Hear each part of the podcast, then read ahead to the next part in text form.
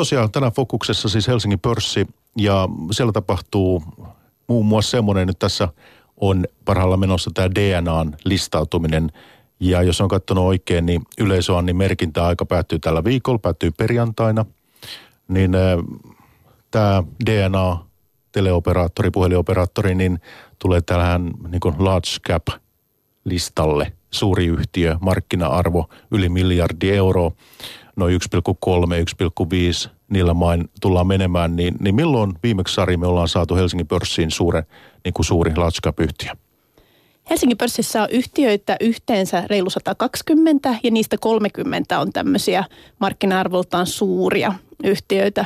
Ja 2014 oli kaksi tämmöistä listautumista, missä tuli suuri yhtiö listalle, mutta molemmat oli semmoisia, joilla tavallaan oli vähän tämmöistä aikaisempaakin pörssikokemusta. Eli siinä oli ensin Valmet, joka jakautui Metsosta, ja sitten SSAB, ruotsalainen teräsyhtiö, mikä silloin söi sisäänsä meidän suomalaisen rautaruukin ja samalla listautui myös Helsingin pörssiin. Mutta jos sitä ajatellaan sitä ennen, että milloin olisi ihan täysin pörssin ulkopuolelta tullut joku tämmöinen uusi suuri yhtiö suoraan listalle, niin siinä joudutaan menemään kyllä kauas, että ei ainakaan kymmenen vuoteen ole tämmöistä aikaisemmin nähty, että sikäli hieno ja aika historiallinen hetki. Niin, tämä on siis harvinaista. Tomi Salo, miten sijoittajana, osakesäästäjänä, niin millä silmin katsot tätä listautumista? Onko tämä sinun mielestä kiinnostava? No kyllä ja ei. Aina on tervetullutta siinä mielessä, että saadaan uusi ja erityisesti suuri yhtiö tänne Helsingin pörssiin. Katsoin listautumisesitettä ja siinä oli aika niukasti kuitenkin tietoja tästä yhtiöstä. Että herättää kysymyksen, että hmm, onko se nyt oikeasti halpa vai kallis? Ja hain sieltä tunnuslukuja, joista voisi arvioida sitä. Tavallaan otetaan niin kuin metrin mitta ja katsotaan, että montako senttiä siitä tulee tälle yhtiölle sitten hintaa. Ja usein hain sellaisia tunnuslukuja kuin PE, omavaraisuusaste, velkaantuneisuus, price per book, osinkotuotto. Eli näitä tyypillisiä tunnuslukuja, joilla sitten ei yhdellä, mutta useamman yhteisvaikutuksella voidaan arvioida, että onko se yhtiö sitten edullinen kohtuuhintainen vai kalliin puoleinen ja omavaraisuusaste sieltä löytyi, mutta niin näitä muita tunnuslukuja sieltä ei kuitenkaan sitten saanut esiin. Tarkoittaako tämä nyt sitä, että sinä suhtaudut jossakin määrin niin kuin sijoittajan näkökulmasta niin kuin varauksella nyt tähän? Vai tulkitsenko oikein? No varauksella ja sitten toisaalta myös tämä ajankohta on, jos ajatellaan pitkäaikaisen säästäjän tai yhtiön kannalta listautumista, niin yhtiön kannaltahan tällä hetkellä saadaan kaikkein paras hinta. Mutta pitkäaikainen säästäjä taas pyrkii ostamaan silloin, kun hinta on kaikkein edullisin. Voisi sanoa, että mieluummin jokainen hakee tarjouksesta kahvipaketteja silloin, kun ne on alessa, eikä suinkaan maksa sitä normaalihintaa, niin siinä mielessä ajankohta on siihen, että ei yhtiö ole kuitenkaan mitenkään edullisesti hinnoiteltu, kun se nyt tällaisessa vaiheessa listautuu. No entä sitten vielä sen verran, että puhutaan muistakin listautujista, mutta teleoperaattorit ylipäänsä, niin kuinka niin kuin sijoittajan näkökulmasta vielä, niin kuinka kiinnostavia ne sinusta on? No, tele- Eli se on tämmöinen osinkokone. Joo, joo, teleoperaattoreita pidetään hyvinä osinkokoneina, niin kuin mainitsit tässä. Mutta alalla on aika rankka kilpailu ja sitten toisaalta voi kysyä, että onko alalla kasvua? Ja aika vaikea nähdä kasvua ja no DNA pyrkii jakamaan sitten kassavirrastaan 70-90 prosenttia osinkoina. Herää kysymys, että onko näin, ettei investointeja näykään, näykään edessä. Että, että ilmeisesti nämä on hyviä osingonmaksajia, mutta kasvu on se, että mistä sitä saadaan. Tomi on nyt kauhean pessimistisellä tuulella. Et nyt kuitenkin me ollaan aika pitkään odotettu semmoisia oston paikkoja, mitä tietysti kaikki meistä haluaa ostaa halvalla ja myydä kalliilla.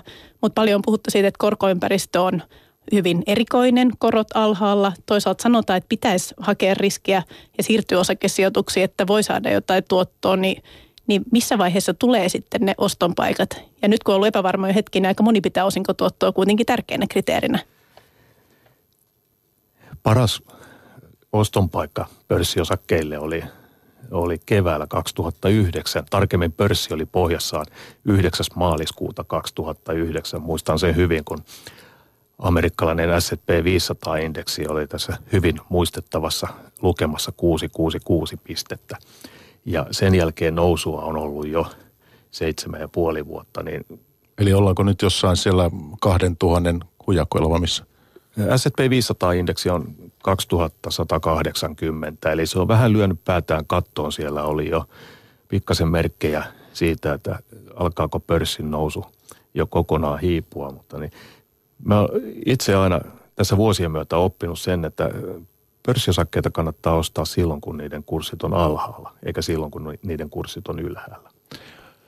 Listautuista vielä DNA ei ole ollenkaan ainoa, vaikka onkin suurista yhtiöistä niin kuin pitkään nyt odotettu.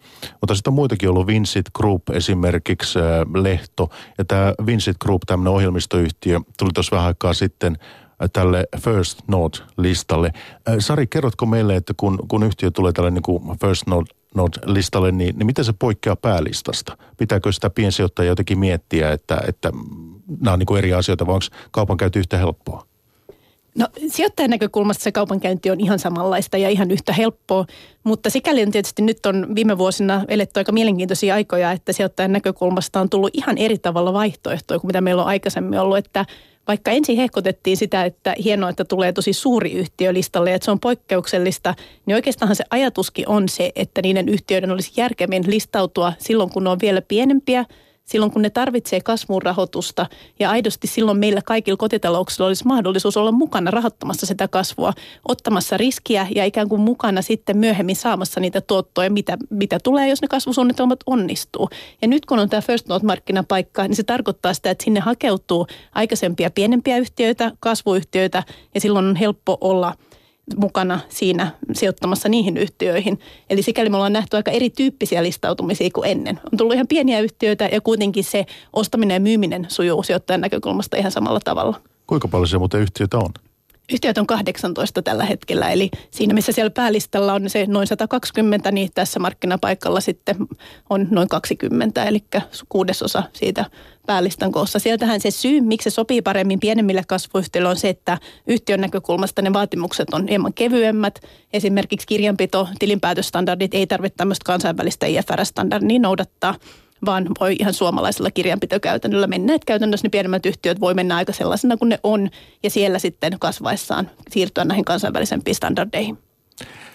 Sitten kun listautumista puhutaan, puhutaan listautumisikkunasta, niin onko tämä nyt vielä, voidaanko ajatella, että tämä on jotenkin auki tässä vielä tulevaisuudessakin ja kuinka pitkään, että jatkuuko nämä listautumiset vielä? Mikä teidän niin näppituntuma on? Onko aika vielä niille otollinen? No niissä nyt mun mielestä meillä on Suomessa vähän semmoinen erikoinen ajatus siinä, että että Suomessa ajatellaan, että silloin kun se ikkuna on auki, niin niitä yhtiöitä listautuu ja sitten ajatellaan, että nyt ikkuna on kiinni ja mikään yhtiö ei listaudu. Jos me katsotaan Ruotsia tai jotain muuta markkinaa, niin kyllä sielläkin tapahtuu sillä tavalla, että välillä yhtiöitä listautuu enemmän ja välillä vähemmän. Ja musta olisi tosi hienoa, että meilläkin olisi sellainen markkina, missä tapahtuisi näin. Kyllähän yritykset kasvuunsa rahoitusta tarvitsee kuitenkin kaikenlaisena aikoina. Aina löytyy joku, joka haluaa ja voi kasvaa. Et sikäli mä toivoisin, että meillä ei tapahtuisi semmoista, että ikkuna kokonaan sulkeutuu ja mitään yhtiöitä ei enää tule. Jos ajattelee yhtiön kannalta, niin, niin silloin kun pörssi on nousussa ja kun pörssi on korkealla ja yleinen ilmapiiri on positiivinen ja tosi optimistinen, niin silloinhan yhtiön kannattaa listautua. Ja toisaalta myös sit varmastikin yhtiöiden neuvonantajat suosittelee listautumista just tämän tyyppisessä vaiheessa, mitä nyt tällä hetkellä eletään. Et silloin kun pörssi on alakulonen ja yhtiö, yhtiö tuskin harkitsee listautumista, kun uutiset on heikkoja, niin silloin on riskinä, ettei se listautuminen edes onnistu. Eli ei löydy silloin sijoittajia, jotka haluaisi sijoittaa. Nyt on sellainen aika, että varmasti sijoittajia löytyy. Ja tietysti vanhat omistajat saa silloin, jos ne myy niitä osakkeita, niin paremman hinnan osakkeista. Sari Luunasmeri pörssisäätiöstä toimitusjohtaja ja sitten sijoittaja kolumnisti Tomi Salo Osakesäästäjien keskusliitosta on meillä vieraana puheenpäivässä vietetään pörssipäivää tänään. Keskustellaan siitä, puhutaan siitä, että mitä kuuluu tänne meidän kotosaa Helsingin pörssiin, Stadin börsaan. Ja tuossa tuota, jo Tomi mainitsitkin sen, että tämä SP500, tämmöinen yhdysvaltalainen osakeindeksi, indeksien äiti, niin, niin mainitsitkin sen tuossa jo aikaisemmin ohjelmassa. Olet sitä mieltä, että tämä, tällä on hyvin suuri korrelaatio tänne Helsinkiin? Leikkimielisesti voisi sanoa, että kun seuraa amerikkalaista S&P 500-indeksiä, on vähän sama kuin saisi huomisen lehdet jo luettavaksi tänään. Eli amerikkalainen S&P 500-indeksi on varmaan yksi kaikkein eniten seuratuimpia osakeindeksejä. Sitä seurataan ympäri maailmaa, myös täältä Suomesta käsin, vaikka ei sijoittaisi lainkaan ulkomaisiin osakkeisiin. Se näyttää suunnan. Se näyttää, että mennäänkö ylöspäin, mietitäänkö, mennäänkö alaspäin. Ja tällä on varsin suuri korrelaatio myös Helsingin pörssiin. Jos äkkiseltään arvioisi jotain numerisia arvoja, niin voisi sanoa korrelaatio, jos täyskorrelaatio olisi ykkönen, eli silloin sekä Amerikka että Helsinki menisi aivan tasatahtia, niin sanoisin, että varmaan jossain 0,8 jopa 0,9 kieppeillä. Eli kun Amerikka nousee, niin Helsingin pörssi nousee ja vastaavasti kun Amerikka laskee, niin kyllä Helsingin pörssikin kääntyy silloin laskuun. Eikö tämä käytännössä tarkoita sitä sitten, jos saa huomisen lehden jo tänään, että tätähän voi sitten hyödyntää. Jos kerta näin on, niin, niin miksei käyttäisi tätä mahdollisuutta sitten hyväksi ja, ja ehkä käytätkin? No kaikkein nopeimmat sijoittajat kyllä reagoi tällaiseen informaatioon ihan, voisi sanoa leikkimielisesti millisekunneissa. Mutta siis suuren suunnan, voisi sanoa, että tämmöinen informaatio tasottuu niin paljon markkinoilla, on niin paljon toimijoita, että, että mitä olennaisia pikavoittoja tällaisella tiedolla ei pysty saamaan. Kun Amerikan pörssi aukeaa iltapäivällä siinä puoli viiden aikaa meillä, niin kyllä se alkaa näyttää suuntaa ja jos täällä ollaan oltu laskussa ja USA lähtee nousuun, niin, niin kyllä sitten täällä meilläkin käännytään nousuun sen Amerikan myötä. Mitä Sari, näinkö tämä toimii? No se on totta, että kansainvälisesti niin kyllä kaikki pörssit liikkuu sikäli samaan suuntaan. Että siihen tietysti liittyy se, että eletään globaalissa maailmassa ja ne maailmantalouden trendit näyttää kaikille samanlaiselta. Ja toisaalta se, että meillä on hirveän suuria kansainvälisiä sijoittajia ja silloin niiden toiminta tietysti heijastuu kaikille eri markkinoille.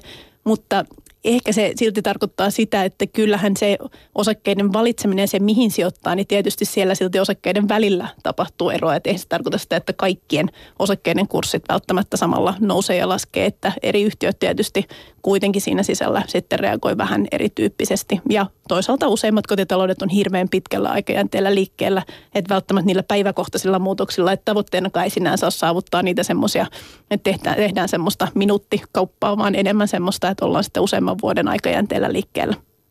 No nyt kun mä katson, tiesin, että tämä, tämä S&P 500 tulee meiltä tänään puheeksi ja, ja Tomi, ää, otat sen esille, niin ää, sitten mä katson vähän näitä niin kuin year to date, eli, eli paljonko ollaan vuoden alusta tuota, tultu ylös tai alas, niin jos mä nyt katson oikein, niin S&P 500 on, on, tuota, on noussut 7,5 prosenttia, on plussalla sen verran, mutta kuitenkin OMX Helsinki, niin, niin vuoden alusta laskenut kolmisen prosenttia.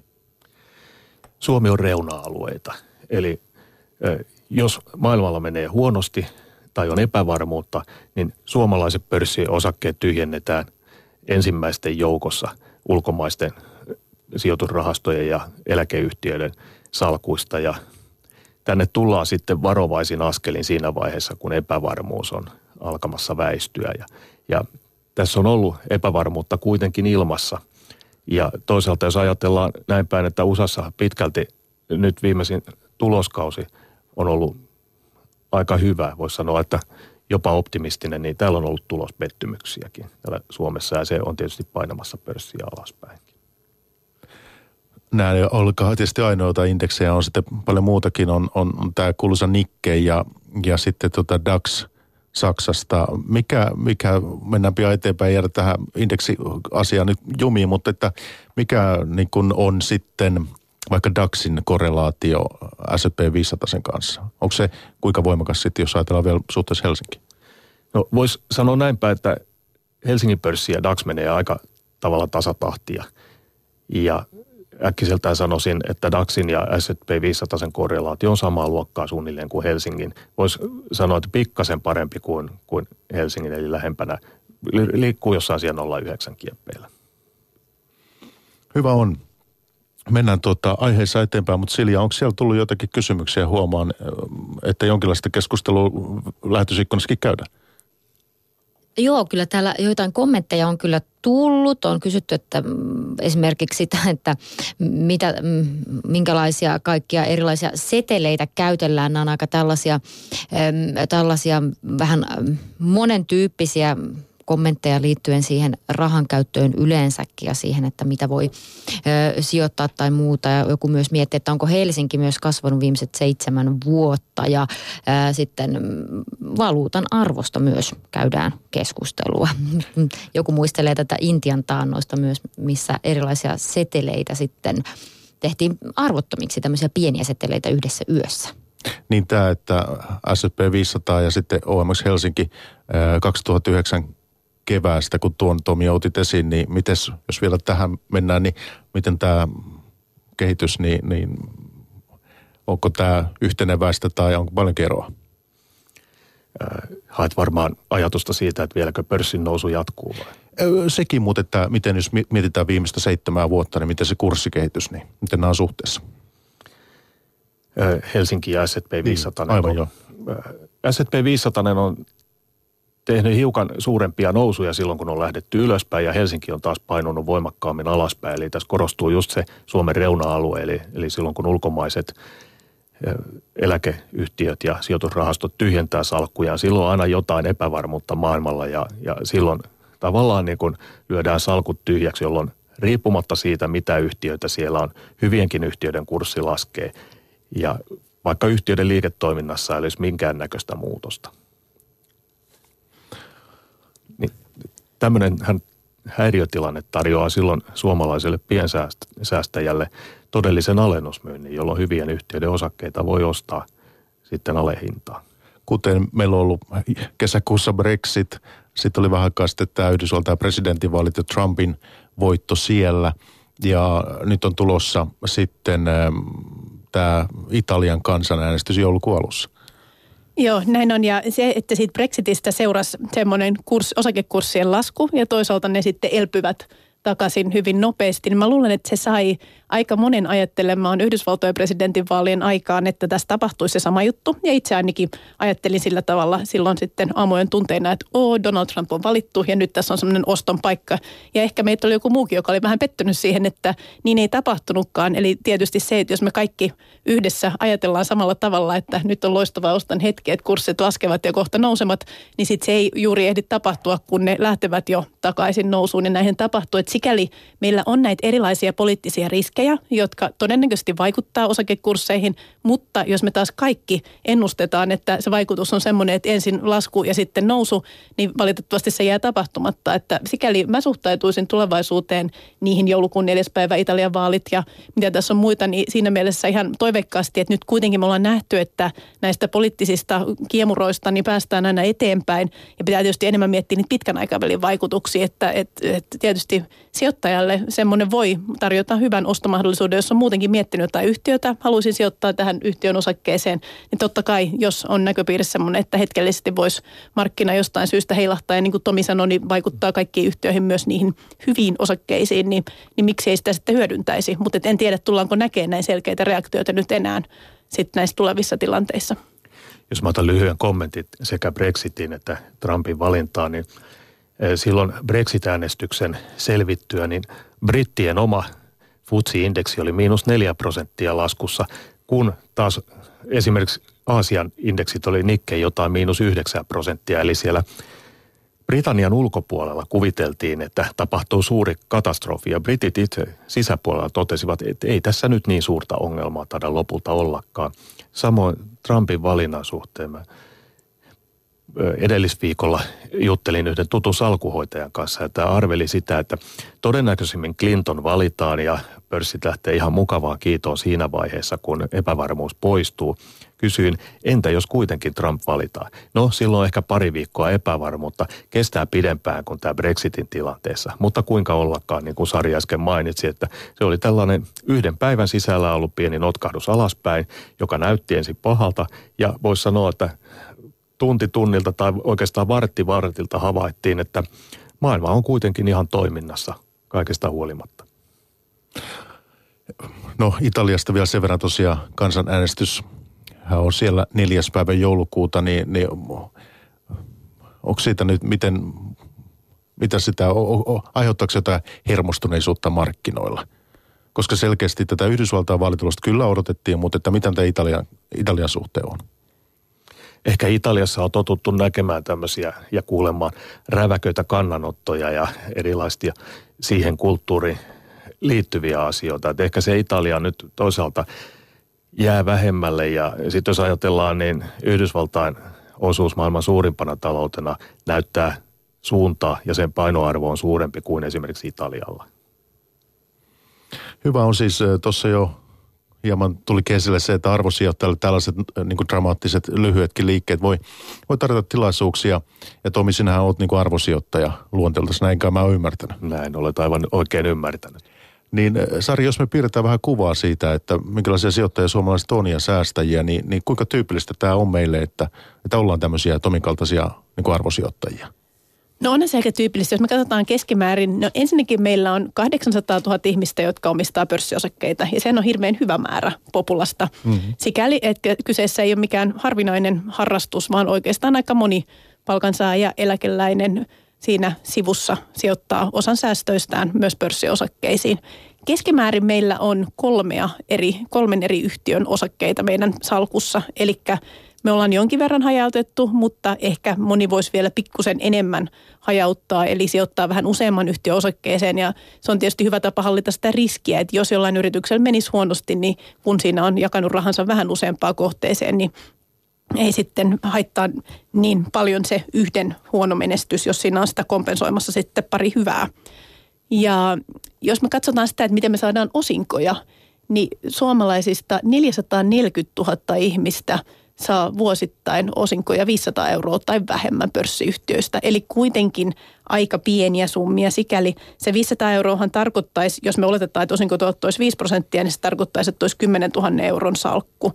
Eli keskimäärin ne meidän salkut on semmoisia, niin kuin, että puhutaan semmoisesta 10 000 eurosta tai näin, minkä kokoisia ne osakesalkut sitten on. Ja ne on tietysti rakentunut hiljalleen säästämällä ja sijoittamalla.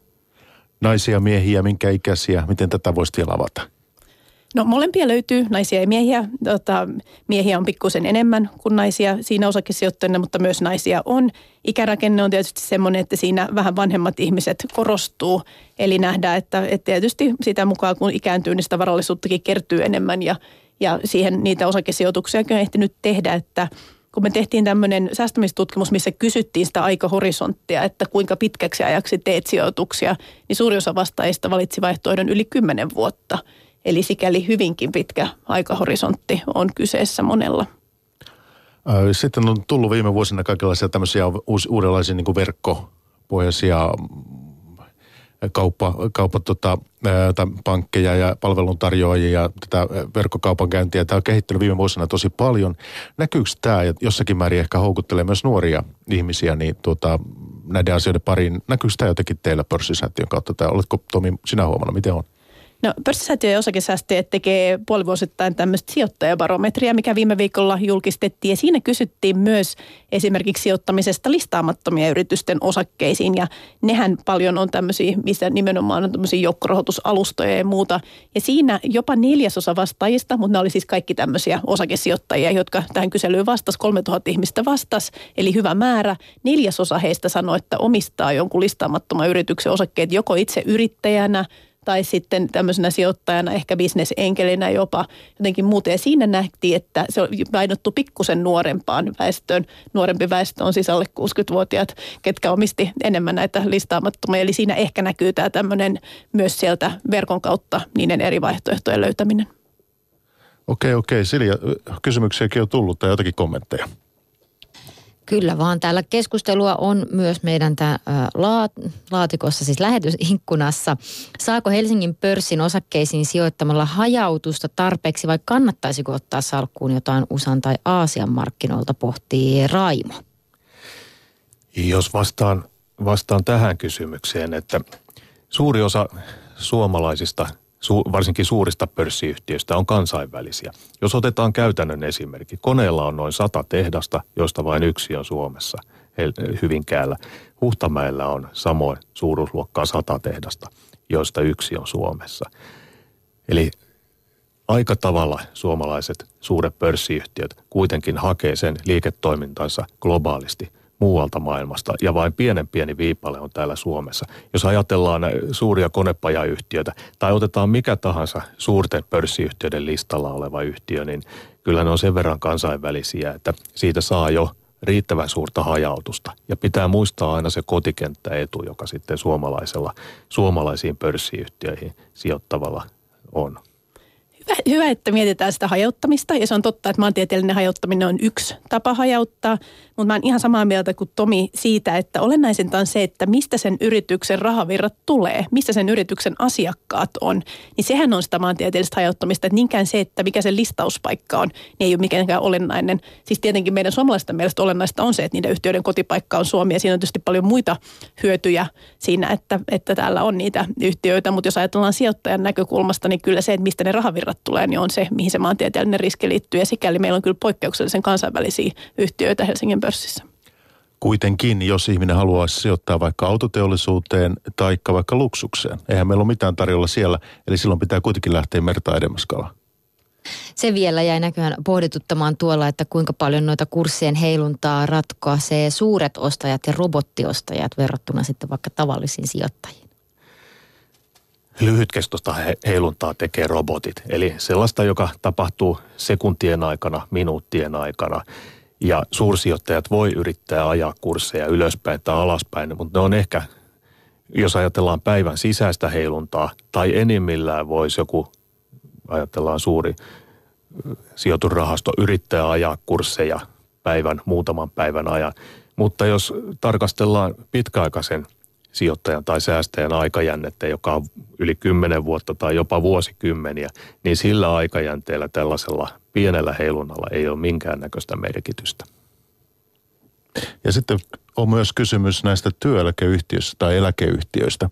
Kuinka paljon eläkeyhtiöt sijoittavat suomalaisiin yrityksiin? Tämähän on mielenkiintoinen. Mikä, jos S&P 500 silloin on ikään kuin suuri merkitys meille, meille miten Helsinki liikkuu, niin miten työeläkeyhtiöt, mikä painoarvo niillä on? Varmaan aika iso on Helsingin pörssissä Kotitaloudet on suuria omistajia. Kotitaloudet omistaa semmoisen ehkä viidenneksi Helsingin pörssiyhtiöiden osakkeista. Eläkeyhtiöt on suuria omistajia, myös Suomen valtio on suuri omistaja. Että kyllä meillä siinä mielessä on, oikeastaan meidän markkinarakenne on aika erikoinen, että meillä on muutama semmoinen hyvin suuri sijoittaja, jotka on miljardeja sijoitettavaa ja sitten meiltä on me 800 000 pientä sijoittajaa. Että oikeastaan Suomesta puuttuu ne semmoiset keskikokoiset sijoittajat, jos vähän karikoidaan sitä markkinarakennetta. Mutta kyllähän tietysti valtion ja eläkeyhtiöiden kautta me kaikki kuitenkin tietyllä tavalla omistetaan pörssiosakkeita ja meidänkin tulevaan varallisuuteen ja menestykseen vaikuttaa se, miten ne yhtiöt siellä menestyy. Et siinäkin mielessä eläkeyhtiöt on tärkeitä, mutta sitten helposti ehkä ajatellaan, että eläkeyhtiöt voisivat olla niitä kasvun rahoittajia ja ankkuriomistajia ja muita, niin siinä on kuitenkin muistettava se meidän väestön ikärakenne. Nyt ollaan siinä tilanteessa, että eläkeyhtiöiden ne ei enää sijoita markkinoille enemmän rahaa, vaan niiden pitää maksaa niitä eläkkeitäkin, kun ihmiset on sen ikäisiä. Eli silloin tietysti käytännössä me ei voida pelkästään kuvitella, että ne olisivat niitä ainoita omistajia, vaan meitä kotitalouksiakin tarvitaan. Ja eläkeyhtiöllä tietysti on omat sitten säännöksensä, miten voi sijoittaa. Miten pienet yhtiöt, niin kuinka pieniin yhtiöihin tämmöiset suomalaiset työeläkeyhtiöt niin voi sijoittaa? Käytännössä hyvin suuri sijoittaja ei arvioi kauhean pieniä sijoituskohteita. Että käytännössä niihin pieniin sijoituskohteihin suuri sijoittaja sijoittaa sitten tämmöisten tota, muiden rakenteiden kautta, rahastojen kautta, muiden rakenteiden kautta, missä sitten on taas arvio sisällä niitä pienempiä kohteita – että se on totta, että useimmin suuremmat sijoittajat kuitenkin arvioivat sellaisia kohteita, missä tehdään suuria sijoituksia, eikä semmoisia, että jos on hyvin pieni yhtiö, joka tarvitsisi vaikka miljoona euroa, niin eläkeyhtiö ei tietysti halua olla se, joka laittaa sen koko miljoonan, vaan haluaisi laittaa sinne vain joitakin prosentteja siitä summasta, niin silloin heidän ei tämmöisiä kohteita kannata arvioida, niin jää sitten pienemmille sijoittajille. No vähän vielä tässä sijoittajan ikään kuin profiilista, että minkälaisia sijoittajia suomalaiset on. Sinä olet, Tomi, puhut arvosijoittamisen puolesta ja ymmärtääkseni uskot, tai sitten jo viitatakin siihen tähän kotikenttäetuun. Joo. Eli, eli, eli pidät sitä niin kuin edelleen ihan todellisena niin kuin asiana ja sitä suomalaissijoittaja voi hyötyä. Kuitenkin verkossa yhtiöt laajasti raportoivat ulkomaisetkin englanninkielellä infoa saatavilla on Eh, sijoittajapuhelut, konferenssikoolit, on webcastit, kaikki tämmöiset tänä päivänä. Jos ihminen haluaa seurata vaikka saksalaista jotakin pörssiyhtiötä, niin eikö meillä ole ihan hyvin mahdollisuus saada sitten tietoa, että mikä se kotikenttäetu niin kuin nykyisin enää on, kun tieto on näin valtavasti saatavilla? Eh, tietysti tieto on saatavilla, mutta niin missä muodossa se tieto tulee. Että jos sijoittaja menee yhtiökokoukseen ja kuulee siellä aivan livenä toimitusjohtajan katsauksen, niin voi sanoa, että suunnilleen pään asennosta jo voi aistia, että meneekö yhtiöllä sieltä rivien välistä luettuna hyvin vai huonosti, vai onko siellä taustalla jotain epävarmuutta. Että kyllä mä itse olen joissakin yhtiökokouksissa seurannut toimitusjohtaja, en yhtiötä mainitse, mutta melkein tunsin myötä häpeää, kun näin, että lähes, lähes kirjaimellisesti toimitusjohtaja kiemurteli ja totesi siellä yleisön edessä, että ei nyt yhtiöllä oikein ole mennyt hyvin tässä edellisenä vuotena. Että, että jos tällaisen lukee pelkästään lehdestä tai kuuntelee webcastina netistä, niin ei sitä viestiä samanlaisena saa sieltä perille ollenkaan. Mutta jos sä katsot webcastin ja toimari on siellä, siellä tota, näet koko tila, tilaisuuden netin kautta, niin eikö se, eikö se sama välity? Aika harva jaksaa kuunnella sitä tunnin webcastia kuitenkaan. Että, että toisaalta tämmöisessä yhtiökokouksessa on myös se sosiaalinen komponentti, että siellä näkee muita osakkeenomistajia useimmiten tuttuja, joiden kanssa voi sitten vaihtaa ajatuksia siitä yhtiöstä tai osakemarkkinoista muuten ja, ja sitten ehkä, ehkä syvemmältikin pohtia yhtiön näkymiä. Kyse on ehkä eniten siitä, että mikä on helppoa. Että totta kai on ihmisiä, jotka sijoittaa suoraan myös ulkomaisten yhtiöiden osakkeisiin, mutta heillä on usein aika paljon harrastuneisuutta siihen, he ei jaksaa perehtyä. Mutta jos ajatellaan suurinta osaa meistä, niin tietysti helpolla tavalla me niistä kotimaisista yhtiöistä saadaan sitä tietoa. Että siinä ei tarvitse nähdä kausti vaivaa, seuraa lähinnä pääuutisia ja vähän katsoo sieltä yhtiösivulta tietoa ja muuta. Että, että ajatushan on se, että kyllä jokainen pystyy sijoittamaan pörssiosakkeisiin. Siinä ei tarvita mitään kauhean ihmeellistä osaamista. Me kaikki osataan kuitenkin ottaa asuntolainaa, osataan käydä kaupassa, osataan tehdä mu- muita peruspäätöksiä, niin samalla tavalla se säästäminen ja sijoittaminen, niin kyllä me siihen pystytään. Ja se ei tarkoita sitä, että sen tarvitsisi olla, että se on hyvä, että on ihmisiä niin kuin Tomi, joille se on intohimoinen harrastus ja, ja elämäntapa, mutta niille, jotka haluaa katsoa markkinoita kerran vuodessa, niin heillekin se toimii ihan hyvin. Ja sitten tietysti ei kannata unohtaa myös indeksisijoittamista, sekin on, on mahdollista. Ja siinähän on, on, on sitten tämä pieni veroetu myös olemassa. Eli ei suorat osakesijoitukset ole, ole mitenkään ainoa, ainoa niin mahdollisuus. Tai, tai, tai näin, että tämäkin, tämäkin kannattaa pitää mielessä. Tuossa kun mainitsit ulkomaisia yhtiöitä, että eikö, eikö niistä, niihin kannattaisi sijoittaa, tai toisaalta toimialoja, joita meiltä puuttuu, niin, niin silloin indeksisijoittaminen on ihan harkittava vaihtoehto. Se on aika tylsää siinä mielessä, että katsotaan indeksi ja laitetaan rahaa siihen ja sitten seurataan, että meneekö ylöspäin vai alaspäin. Että, että se sopii taas toisaalta. Hajauttamismielessä se on ihan hyvä, että jos ajatellaan näin, että, että suoria osakesijoituksia on suomalaisyhtiöissä, että siinä on vielä se, kansallinen ja isänmaallinenkin leima, mutta, mutta toisaalta jos menee Suomen ulkopuolelle, niin silloin indeksisijoittaminen on ihan perusteltua. Mitäs sitten, ö, on puhuttu pienten niin osinkojen verovapaudesta ja tämä kai on nyt, Sari, jos on ymmärtänyt, niin vähän niin kuin työn alla. Tämä saattaisi toteutua jollakin aikavälillä. Hallitusohjelmaan on kirjattu, että selvitetään pienten pörssiosinkojen verottomuutta saajalle 500 euroon asti. Ja nyt on semmoinen asiantuntijatyöryhmä, joka valtiovarainministeriössä sitten selvittää näitä asioita, myös, myös tätä asiaa, jonka on tarkoitus saada työnsä valmiiksi tammikuun lopussa. Eli ensi keväänä hallitus tekee jotain päätöksiä, jossa teoriassa tämmöinenkin asia voisi olla mukana. Sehän ei, se, että se jotain selvitetään, ei tietenkään tee sitä ollenkaan varmaa, että sitä toteutettaisiin. Tätä asiahan on selvitetty lukuisia kertoja ennenkin. Siinä ajatus, että miksi semmoista, miksi on ajateltu, että semmoisessa voisi olla jotain järkeä, niin se johtuu tietysti just siihen, että se osinkoverotus kohdistuu erityisesti meihin yksityisihmisiin.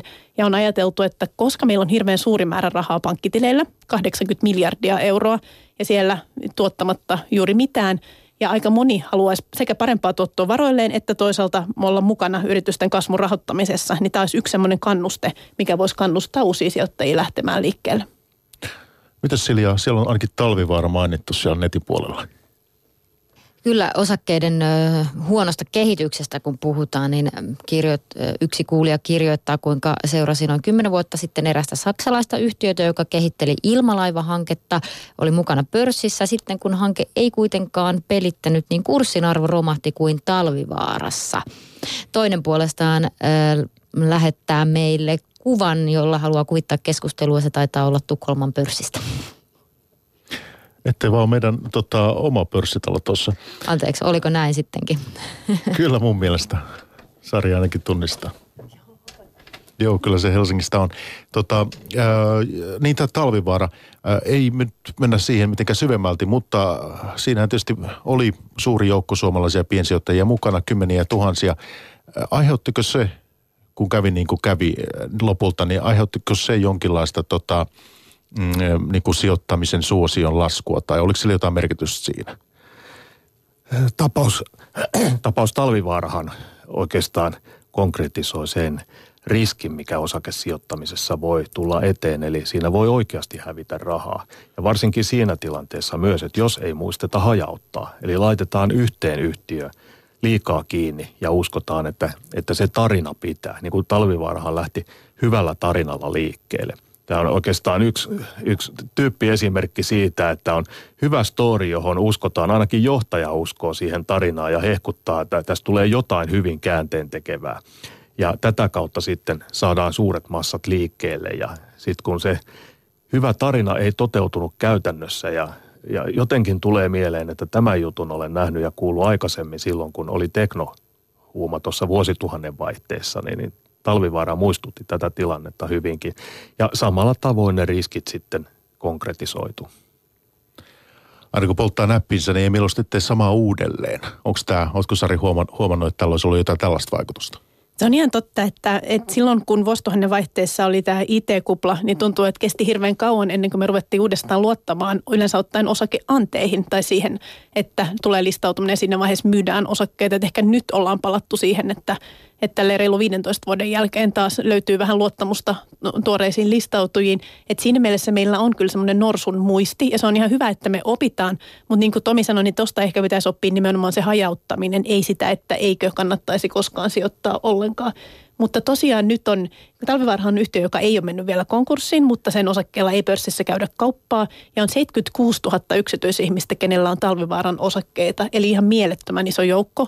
Eli jos joku kuulija on siinä joukossa, niin ei todellakaan ollut yksin. Ja aika paljon ihmiset miettii nyt sitä, että miten siitä osakkeesta sitten pääsisi eroon, jos haluaa ja näin, että, että on se siinä mielessä semmoinen ongelma, joka toki yhdistää myös monia mutta, mutta niin kuin sanottu, niin me toivon, että ei siitä nyt päädytä semmoisen johtopäätökseen, että ei ollenkaan kannattaisi sijoittaa, vaan se, että niin kuin sanottu, niin kannattaa aika moneen hajauttaa ne omistuksensa, ettei laita liian suurta painoa yhteen, koska sekin, vaikka se on harvinaista, niin se on mahdollista, että näin käy. Meillä on pari minuuttia vielä pörssipäivän jäljellä. Voitaisiin ottaa yksi aihe tähän, tähän lyhyesti loppuun ja se on tämä joukkorahoitus. Esimerkiksi, otan tämmöisen esimerkin, niin tuota, tällainen hampurilaisketju Friends and Burgers keräsi investor, investorissa niin ihan äskettäin ää, rahaa omaa kasvua varten ja tämä joukkorahoitus kasvattaa suosiotaan. Ää, miten kiinnostava mahdollisuus tämä sinusta Tomi on niin kuin suhteessa sitä pörssiin? No äsken puhuttiin talvivaarasta ja nyt otetaan tällainen toinen tuntematon yhtiö, niin kyllä jotenkin sanoisin pitkäaikaisena säästäjänä, että tämän jutun olen kuullut aikaisemmin, eikä siitä ole edes viittä minuuttia. Saattaa olla, että tämä voi kuulostaa pikkasen pessimistiseltä, mutta silloin kun on hyvä tarina, yhtiö on lähdössä lentoon ja aletaan pyytää piensijoittajia mukaan ja yhtiötä ei tarkkaan tunneta ja vielä voisi ajatella näin, että, että miten sijoituksesta pääsee eroon, niin kyllä mä itse pitäisin näppini kaukana siitä. Tomi, on ehkä aika monta kertaa maininnut musta avainsanan tarina. Että aina myöhemmin on helpompi, paljon helpompi katsoa, että missä me mentiin pieleen. Silloin vuosituhannen vaihteessa mentiin pieleen siitä, että me kuviteltiin, että pelkkä kasvu riittää, että ei tarvitse olla kannattava. Ja nyt tällä hetkellä ehkä se meidän, mitä jälkipolvet ajattelevat, että mikä meidän sijoitusharha oli nyt, niin on ehkä se, että me erityisesti uskotaan tarinoihin. Me halutaan sijoittaa semmoiseen, missä on hyvä tarina, mutta me ollaan vähän laiskoja, me ei viitti edes katsoa oikein niitä numeroita tai perustietoja. Että sikäli on hyvä, että markkina kehittyy niin, että erikokoisilla yrityksillä on mahdollisuus hakea rahoitusta ja se, että meillä on mahdollisuus sijoittaa semmoiseen, mihin me halutaan. Mutta täytyyhän meidän muistaa ne riskit kuitenkin ja ikään kuin hahmottaa se oma, mihin me ollaan valmiita sijoittamaan ja ihan pikkusen kuitenkin selvittää asioita, vaikka se ei hankala olekaan. Okei. Sari Lounasmeri pörssisäätiöstä toimitusjohtaja vierana meillä ollut tässä puheenpäivässä ja pörssipäivässä ja sitten sijoittaja kolumnisti Tomi Salo osakesäästäjien keskusliitosta, niin oli ilo, että kävitte. Oli kiva, Kiitos. että olitte täällä. Oli tosi Kiitos.